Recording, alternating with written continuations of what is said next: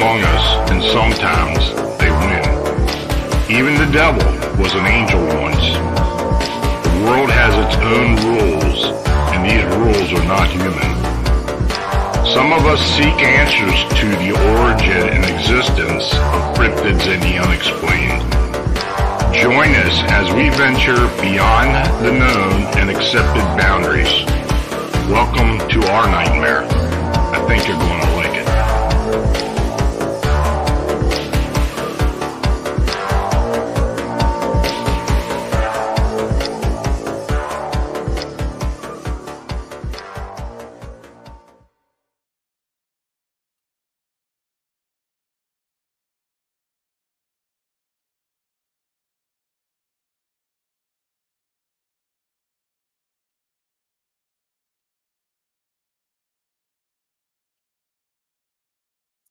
Hey, folks, good evening.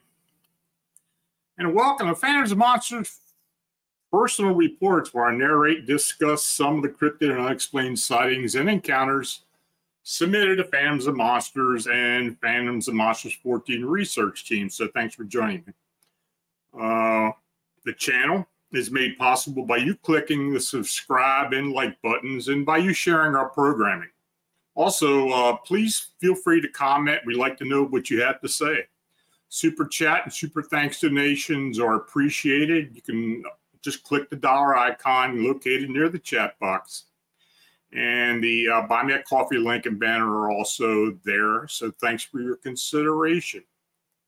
Now, if you're in the chat and you have questions, please uh, use all caps. And uh, I'll let you know when my last account is going to be read. You can start posting your questions then. So, the Appalachian Trail. Now, the trail meanders amid mountains and valleys for 2,190 miles through 14 states from Georgia to Maine. Uh, hundreds of thousands of people step foot on it each year. I, in fact, I think just stepping foot, I think their average is three million a year. Be honest, the biggest danger is is just not being prepared for the challenging hike. But there are also bears, coyotes, snakes, ticks, all kinds of bugs and stuff out there. And uh, but then there are the things that are not usually talked about. So sit back, listen, to a few of the strange and terrifying tales that have become part of Appalachian Trail lore. So, the first account. I grew up in rural Pennsylvania and have spent most of my life here. I've been hiking all over the state at least once a week, every week, since I began driving at 16 years of age. But across the many state parks, I have spent thousands of hours hiking in the woods. I've had three strange encounters now since the summer 2022, almost as if a door has been opened since the first one. Now, the story I'm sharing today is the most recent thing that happened to me and two my buddies last Saturday night. So, this was about a year ago. It completely traumatized me. My two lifelong friends and I were on a spur of the moment night hikes on that night. I haven't hiked at night for nearly two years. I used to hike alone all the time, but hiking with these two guys made us all feel a bit bold. So we were hiking near the part of the Appalachian Trail where I grew up in Duncannon, and the Appalachian Trail runs through the town. Now, there's a ridge next to the town with a very popular hiking vista called Hawk Rock. At the base of the mountain, there's a creek that flows into the Susquehanna River and a road that follows this creek back into the woods for about a mile and a half. It leads to a Boy Scout camp, shelter, and uh, water wells. Follows the creek around a bend and then ends where the road ends. We have a low key camping site that follows an easy to miss trail that continues past the road and goes into the woods another couple hundred yards. We're about two and a half miles from the car. So we're sitting here talking about Sasquatch and encounters. Both of us, both of my friends have had encounters. This night was totally dark, dark with no moon. We couldn't we couldn't see each other side by side without a flashlight. It was dead quiet. In hindsight, it seems weird. There are normally lots of frogs along the creek.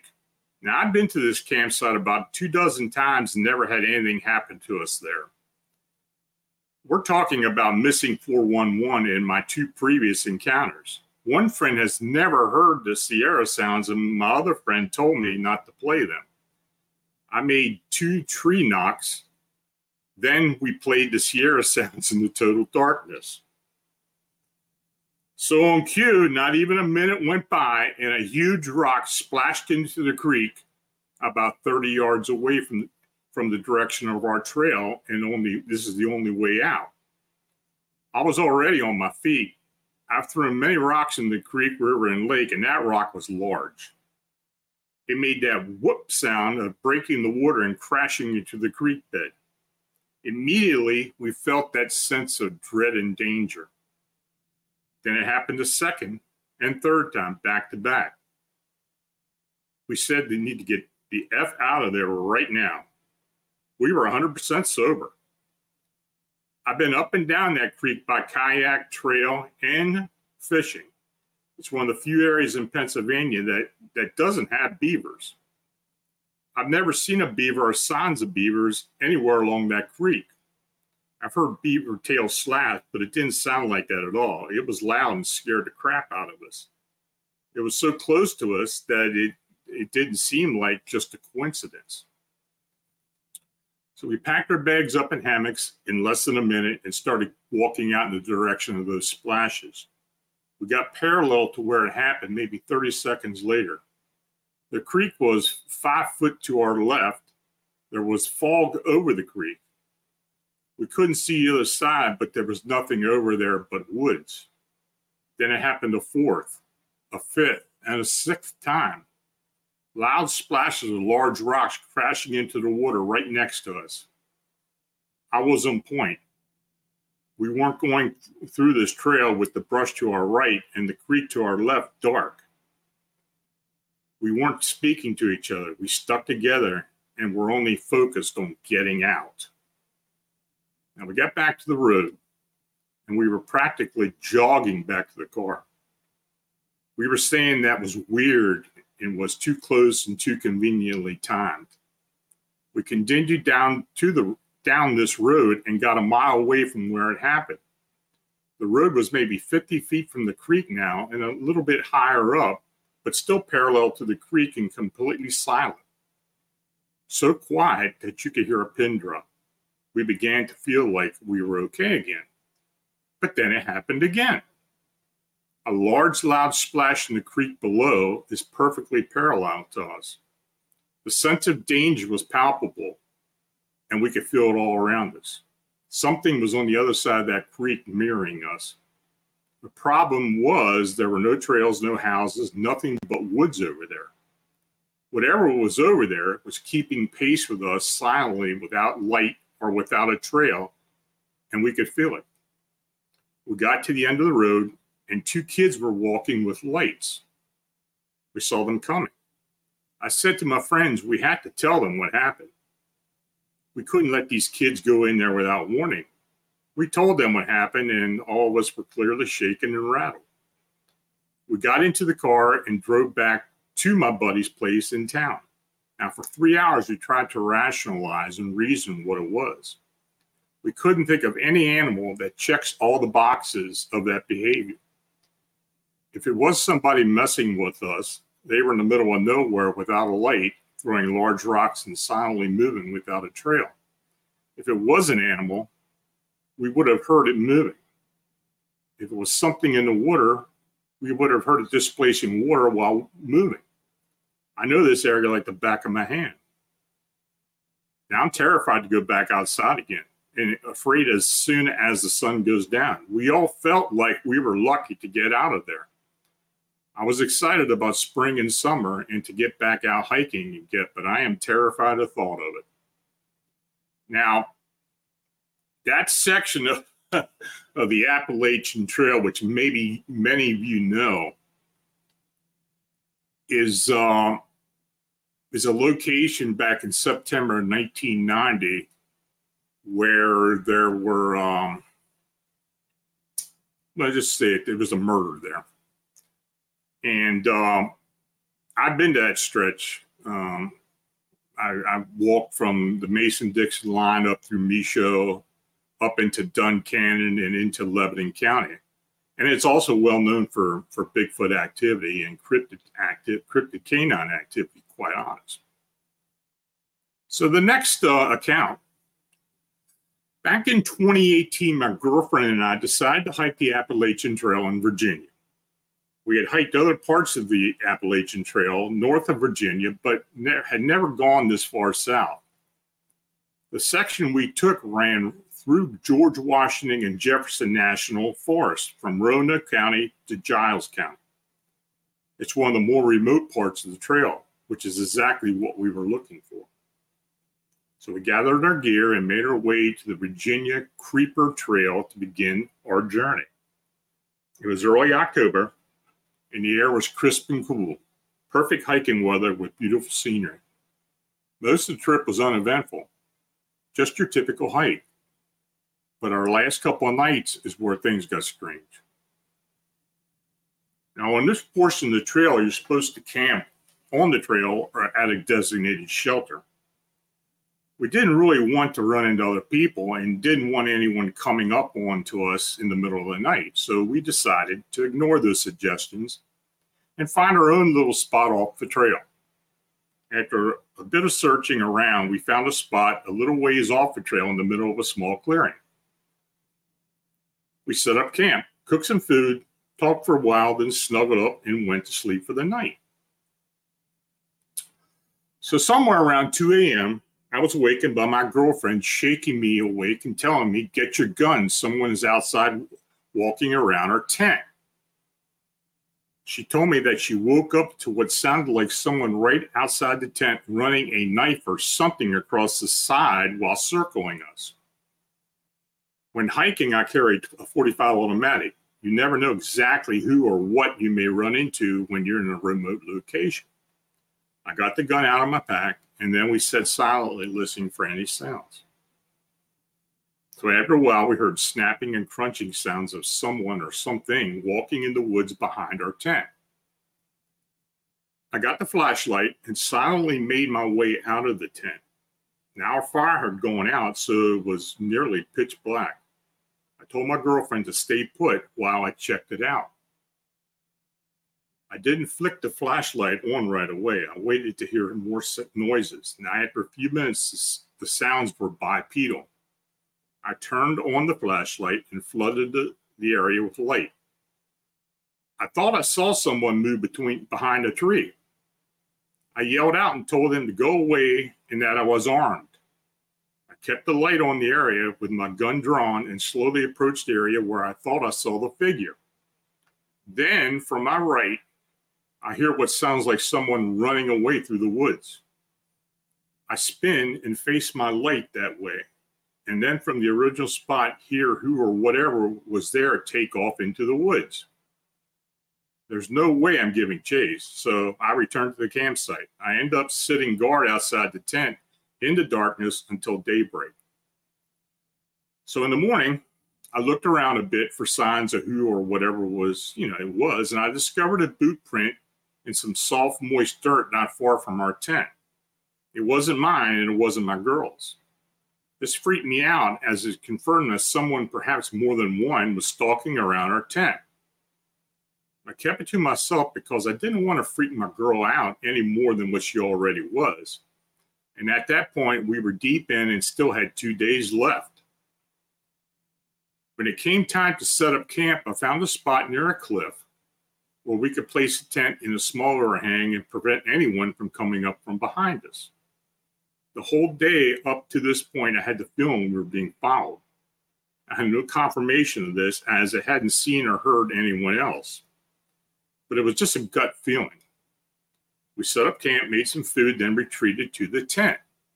I kept the gun right next to me and I assured her that if I slept at all, it would it would be with one eye open. After a while, she drifted off to sleep, and I stayed awake listening to the sounds of the woods at night. Now, I was awake for a few hours, just waiting to see if anything would happen. At some point, I drifted off. I woke sometime later to what sounded like someone going through our stuff outside the tent. I grabbed my gun and woke my girlfriend. From the faint glow of the fire, I could see someone's silhouette against the tent. There was really someone out there. I yelled out to them that I was armed. They stopped what they were doing and bolted. I came out of the tent, gun drawn, and ready to shoot someone. Our stuff was strewn all about.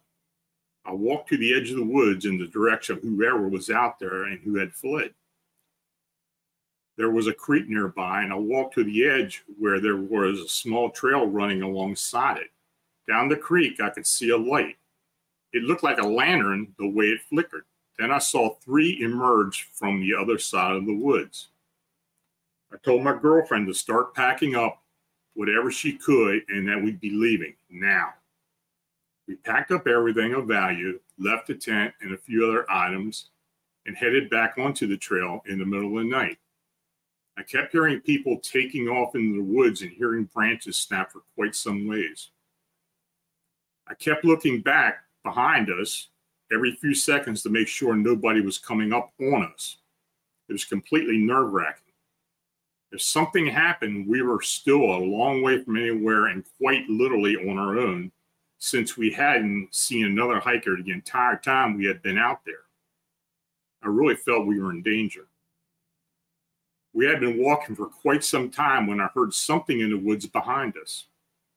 As we rounded a corner, I turned around and saw someone step out onto the trail and just stand there watching us. It was just as the sun was coming up and barely any light. I could make out I couldn't make out any features, just a silhouette. I stopped and looked at them for a second and asked them who they were and what they wanted. They just stood there silently watching us and then turned and walked back into the woods. We picked up the pace and kept going, looking back every so often. We didn't see them again, but my gut told me they were still there for quite a while. We eventually reached the end of the trail and got to where we had parked my girlfriend's car, extremely exhausted. We made it out of the Virginia woods without becoming a victim of whoever was following us. Um, that section of the Appalachian Trail in the George Washington, especially in the George Washington National Forest, is well known for Bigfoot encounters. And I do have I do have a story later on of a, a really serious incident that happened there as well. Uh, there's also not deer sightings recorded also and reported. So um, it, it's difficult to determine who or what was following. It's probably a local or locals. I have heard stories of um, people live in the woods near near those trails that just like to go out and hassle hikers. So I don't know who it was. They're lucky they didn't get shot. So the next account. I was driving home from the night shift at my job in Pinkham Notch, New Hampshire, in the White Mountain National Forest. It was a half an hour's drive at around 10:30 p.m. I'm always on alert for moose and bear, which can pop up onto the road at any time. Now the night was foggy and wet. So suddenly, about 10 minutes from town, I noticed a movement next to my truck on the driver's side. It was a very large animal running alongside at an angle as though trying to cross. Route 16 from left, uh, oh, trying to cross Route 16 from left to right. Now my truck was on its way, was on in the way of its crossing, and I swerved to avoid it. It was doing about 50 mile an hour, and it kept right up to about a quarter mile. It had a full coat of six inch long silvery black and gray hair undulating. Thrust its hind legs forward as fast as it was a, so fast that it was a blur and pushed its long front leg arms under its body to propel. The head was tucked down in the dark. I maintained my speed and the creature kept right up, not tiring at all. Then suddenly the movement turned into a hyperspeed blur and it launched forward in front of my truck and jumped the, the guardrail near the stony brook to my right. It disappeared. It was not a bear. I have spent a lot of time alone or with others in the mountains in New Hampshire and Maine with many large animal encounters. I never saw anything like that before. It opened my eyes that these Bigfoot beings are around. Now, as I hike the deep woods with my dog, I notice strange things like uprooted saplings, tree trunks, and roots stuck to the ground upside down, carefully arranged identical stones in patterns on the path. I have feelings of not I have feelings of not being alone. I quietly sing and deliberately think that I'm simply passing through, have no desire to mingle with or bother others on the trail. I travel with my dog and I load a loaded nine millimeter pistol just in case. So far, I've been left alone. Now, I bump into hikers on the Appalachian Trail and sometimes give them a ride to town. So far, no one has admitted to any encounters, but I always ask if they have encountered anything strange on the trail. And that area where this happened to him, that road was just just by the trail. So it, it, it's a pretty busy area, that Pinkham, um, that Pinkham Notch. A lot of the uh, the hikers do stay there at a hostel. Okay, this next account. I frequent the Appalachian Trail and work at the Greasy Creek Friendly Hostel in Mitchell County, North Carolina. The closest town is Erwin, Tennessee, just about 20 to 30 miles south of the hostel. So one day I headed out towards Erwin. I never thought I'd see what I saw on that hike.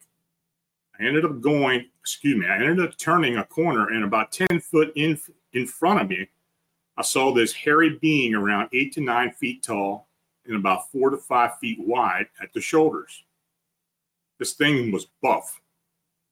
When I walked up to it, I stopped dead in my tracks, frozen. Not from fear, but like, what the F is that? It was looking away from me, so I never saw its face. It was looking down at something in its right hand.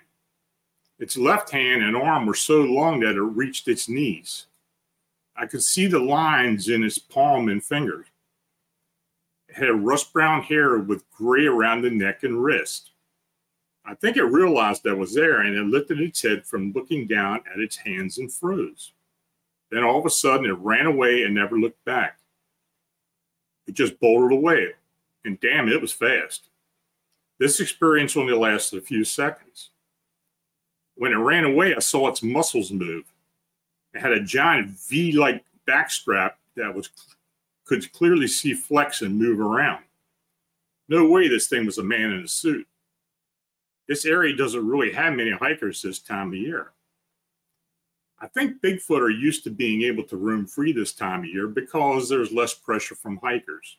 Plus, the gray hair made me think that it was old and probably didn't hear me walk up to it. I've never told anyone on the trail about my encounter, and those I've told who are close to me just laugh. I've heard several stories about this area and Bigfoot sightings, especially on Roan Mountain. The locals even put signs in the woods stating Bigfoot Sanctuary. That area is hot. I also heard the roar there once that it was so loud it sounded like the mountain lion mixed with a human scream. It woke me up out of the dead sleep and scared the hell out of me. Now, that's an interesting account because my maternal grandparents' family originated from Mitchell County, North Carolina, and not far from that location. I've heard stories all my life from my great aunts, uncles and aunts. Uh, I've spent time on that Roan Mountain, and uh, I'm very aware of the wild man stories that have been told up there by the locals. And, and the trail runs right through it. So um, I no doubt that's what he ran across. This next account. My dad is a retired park ranger, if that's what you call it. He worked for the National Park Service up until three years ago. His usual task involved taking people on tours along the Appalachian Trail and Shenandoah National Park, maintaining the forest and wildlife habitats that lived there.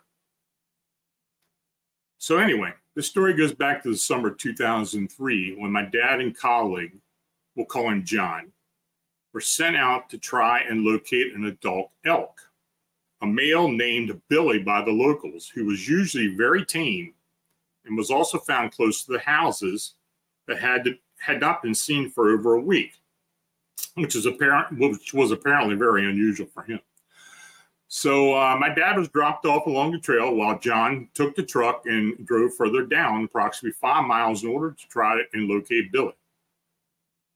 They had been searching all day for him, and this was the last stop of the day, as there was only a few hours of daylight left. Now, as the story goes, my dad had been walking along the trail for a little over an hour when he heard a disturbance in the distance off to his left. He could hear the snapping of tree branches, so decided to follow where the noises were coming from in the hopes that he, it could be Billy the elk. As he got closer, he said he began to smell a foul odor and instinctively knew that some sort of it was some sort of dead animal. And he was right laying on the ground in a, in a small opening of the trees was the carcass of a large elk.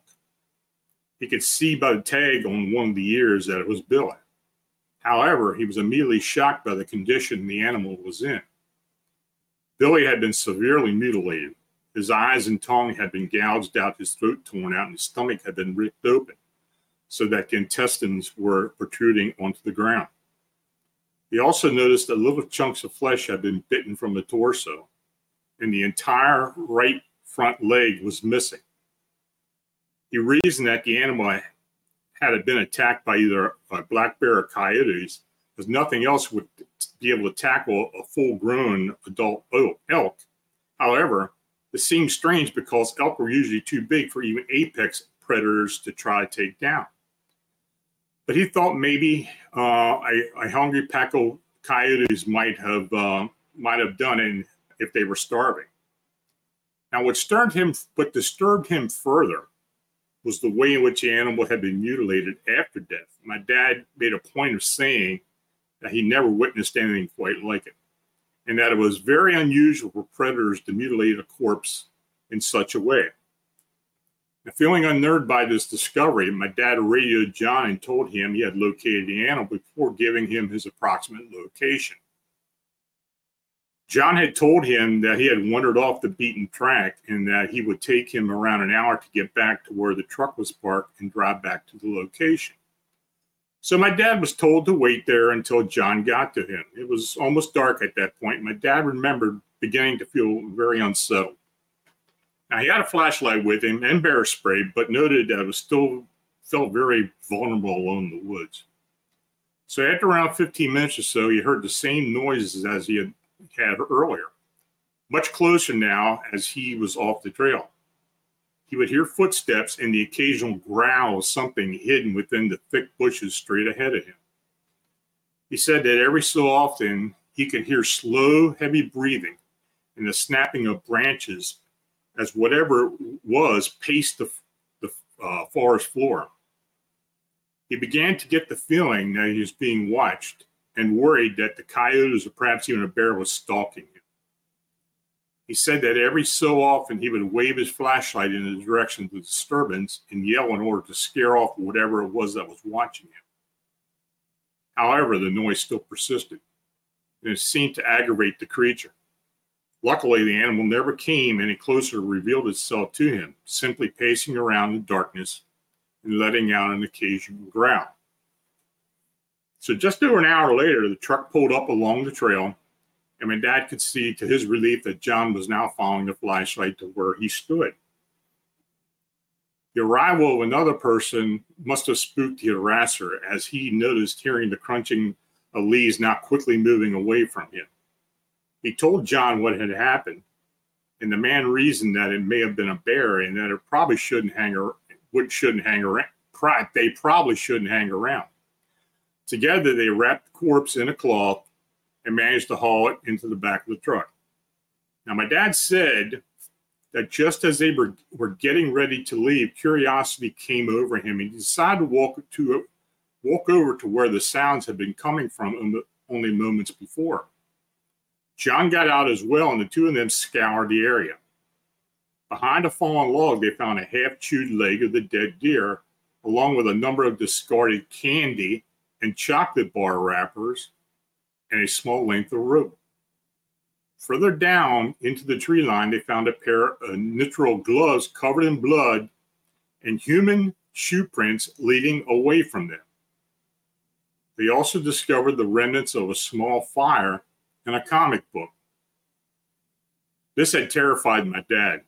The realization that it had been a person that had mutilated the elk that had been watching him from the bushes and growling, so much so that he and John had agreed never to mention the encounter to anyone.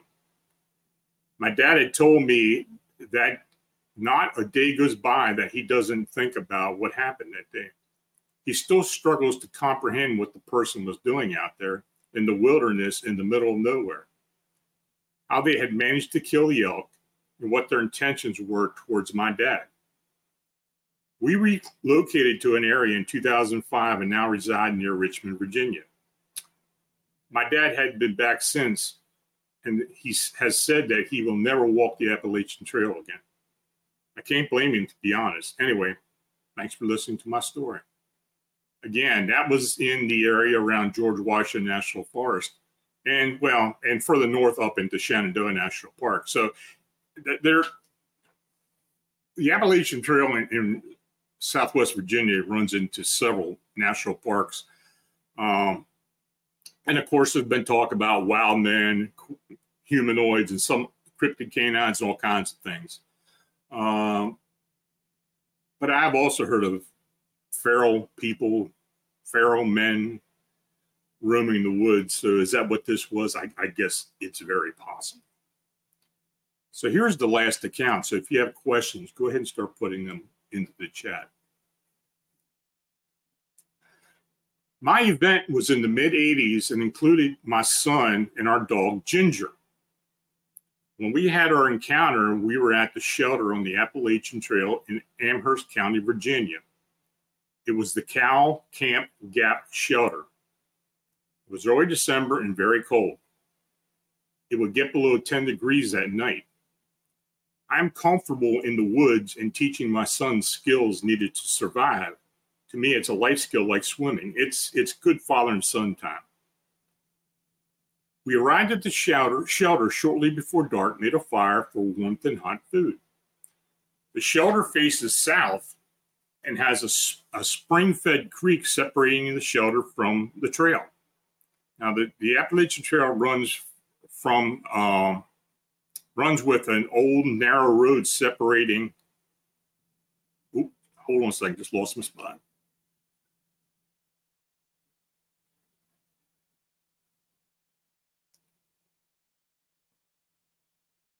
Okay, the Appalachian Trail runs with an old narrow road separating the climbing and climbing north to the top of Cold Mountain. My son and I were in good spirits, uh, in good spirits, talking, playing with Ginger. Now, Ginger saw the figure coming out of the late twilight.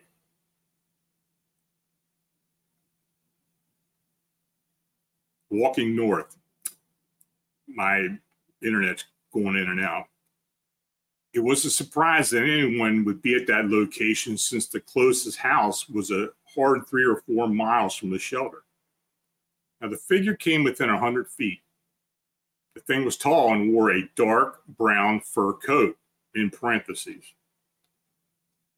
I was aware of Ginger's barking changing to something I had never heard from her before that event, nor after.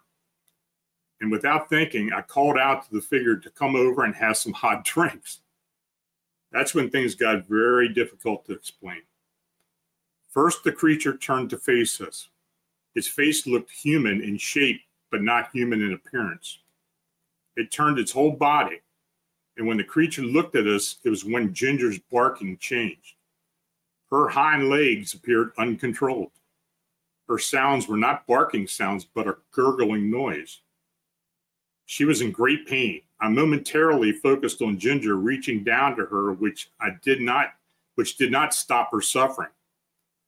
I looked to the creature who returned to continue its long athletic strides, taking it out of sight very quickly. Ginger resumed barking her aggression warning, but not the same as before. The thing had turned to face us. And my son said, Dad, what happened to Ginger? I was thinking, what did that thing do to Ginger when it was 100 foot away? I was not fearful, and Ginger was a hand was a handful of golden retriever. We spent a cold night with Ginger at alert the entire time. When we made out our way to the warmth of my car the next morning, Ginger curled up with my son in the back seat and slept the three hour drive home. It would be eight years later before I returned to the area. Ginger refused to follow me off Cold Mountain, toward, south towards the Cow Camp Gap shelter. And when I got close to the woods, half a mile north of the shelter, Ginger sat with ears perked, refusing my efforts to get her to come with me. So I decided not to go without Ginger. So 15 years later, while on a Sunday drive to the town of Buena Vista, Virginia, a small town about 15 miles from the Appalachian Trail Shelter, I would have a conversation with a teenage waitress. I mentioned my frequent trips to Mount Pleasant Trail area. She said I should be careful and not go alone to Cold Mountain because about the time she was born, her uncles had seen something wow. They were deer hunting that had scared them so badly that they never they never hunted to go back to that area. She was 16, so the time fit. I've since learned that area had a fallen winter. I've since learned that area had a fallen winter with dogs making a lot of noise at night with large with a large number going missing. A calf went missing without a fate, without a trace. The owner was uncommitted as to what was going on, but said his grandfather had a story about the brown man. He had not seen anything, but the neighbors had. Something dreadful happened at that shelter in August of 2011. A hiker was found dead and half buried. It's now April 2016. I have not heard of an arrest. I am interested to know if, there were any similar accounts of things, this thing harming dogs. I am a skeptic looking for an explanation for Ginger's actions other than Bigfoot having mind control capability over dogs and maybe humans too. Now, the incident they're referring to in uh, in April 2012,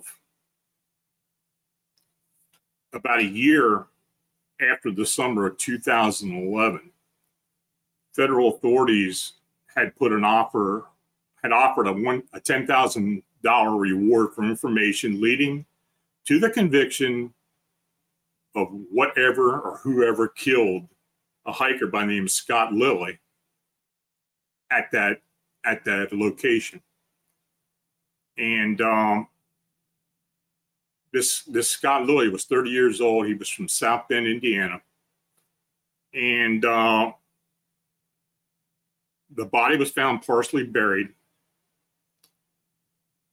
And uh, the state medical examiner ruled that the death was a homicide and was caused by asphyxia by suffocation.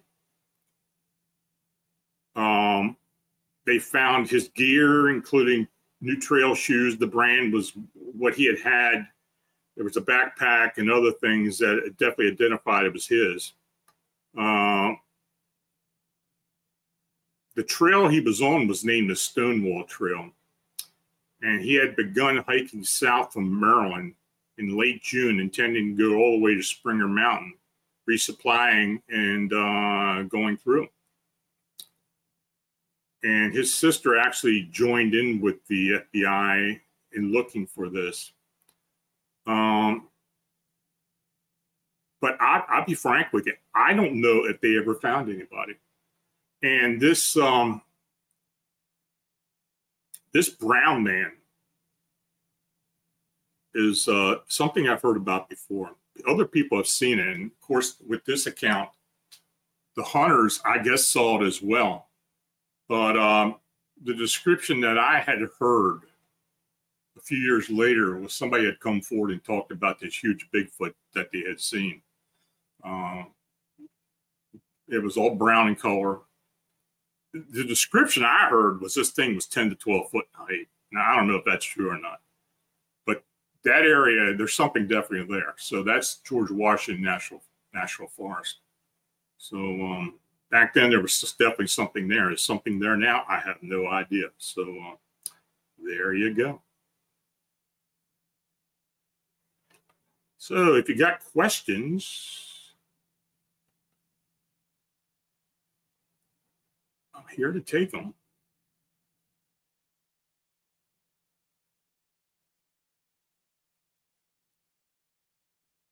I guess it's kind of hard to find questions for this because it's pretty well pretty self-explanatory that that trail. Now I don't I don't know if it's something about the trail or what it is, but there have been a lot of occurrences on that trail, a lot, and uh, there's no shortage of encounters on that trail.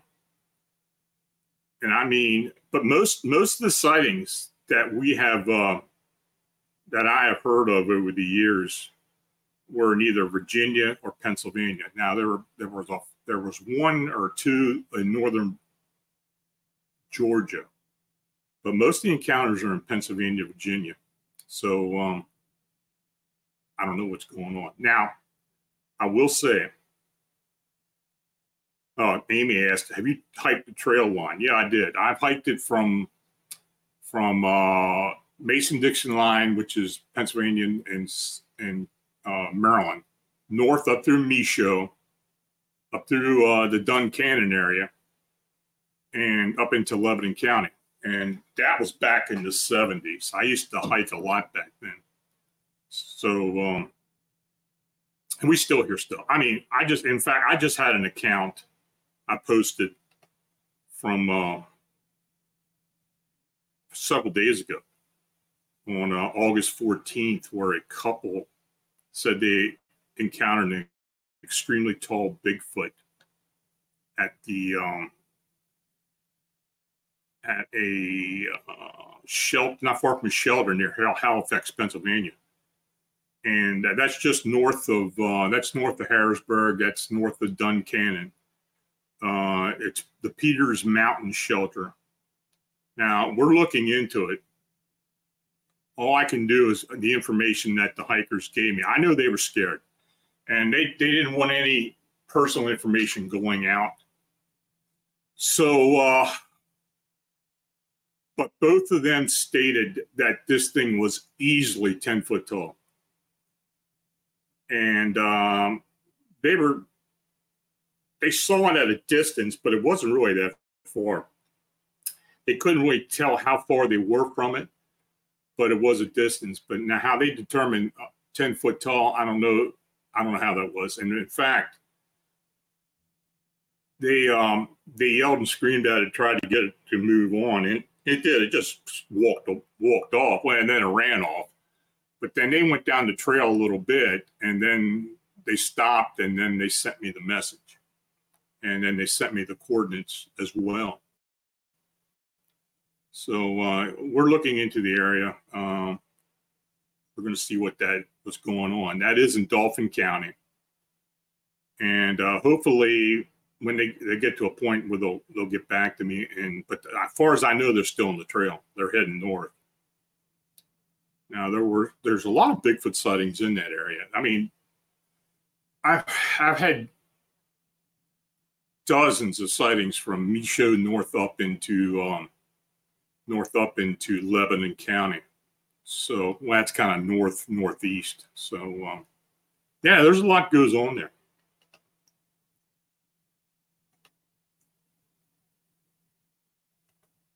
Any more questions?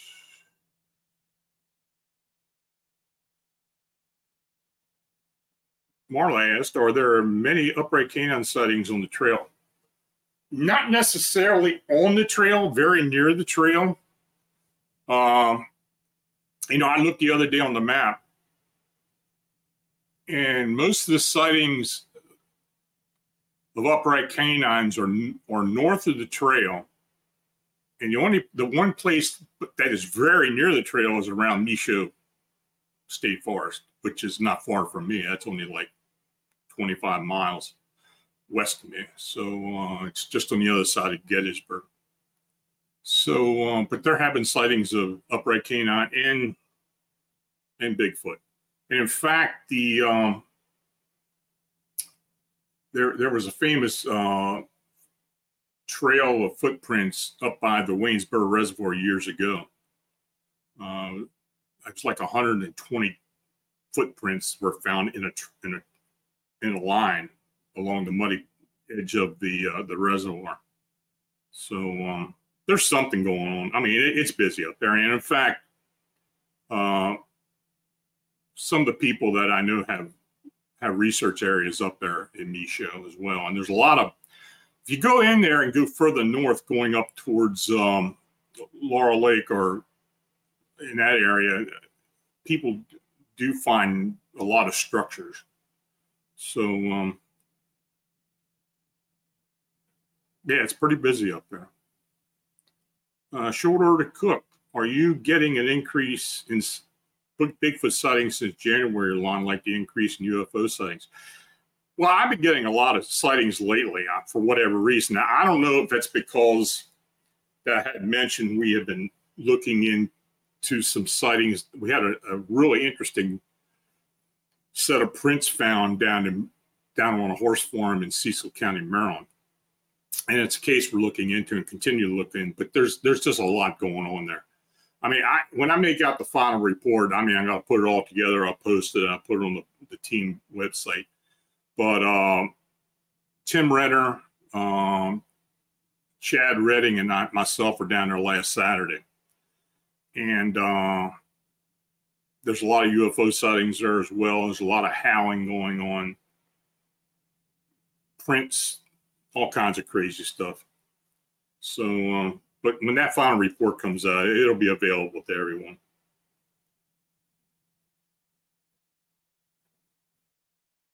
Uh, shorter quick, do you still have your Google map of sighting locations? Yeah, it's still up there. Uh, you talking about Pennsylvania for the upright canines? Yeah, I do. And I also have the one for the Chicago Mothman as well. Uh, you can find those on the website, the links to those. Savage Grammy, Lon, how can we safely walk the trail? What weapons should could possibly protect us from Bigfoot? Well, that's a good question. Um, I don't necessarily endorse carrying weapons on the trail. I mean, God forbid you, you, you see something and it's a human and you accidentally kill him. I mean, as far as I know, that hasn't happened, but I don't know. And, and amazing Colonel Angus states Lon feral people, and I heard feral people stories up and down that trail for since I was a kid, and you know I still hear them. So uh, there are woods people living along the trail. There's no doubt about that. But as far as keeping yourself safe, Joshua said bear spray or taser. Yeah, I mean, if you're going to get that close to it, I guess. But I mean, if you're talking about a Bigfoot, I don't know how much that's going to really help you. Uh, it's good for a bear, but a Bigfoot or an upright canine, I'm not quite sure. Okay, folks. So um, thanks for each and each and all of you for watching and chatting. Uh, it's appreciated. Please like, subscribe, and share, and please leave a comment. You have an encounter or sighting uh, contact me at Lon Strickler at phantomsandmonsters.com. And so until we meet again, stay healthy and stay safe and have a good weekend. It's a good night.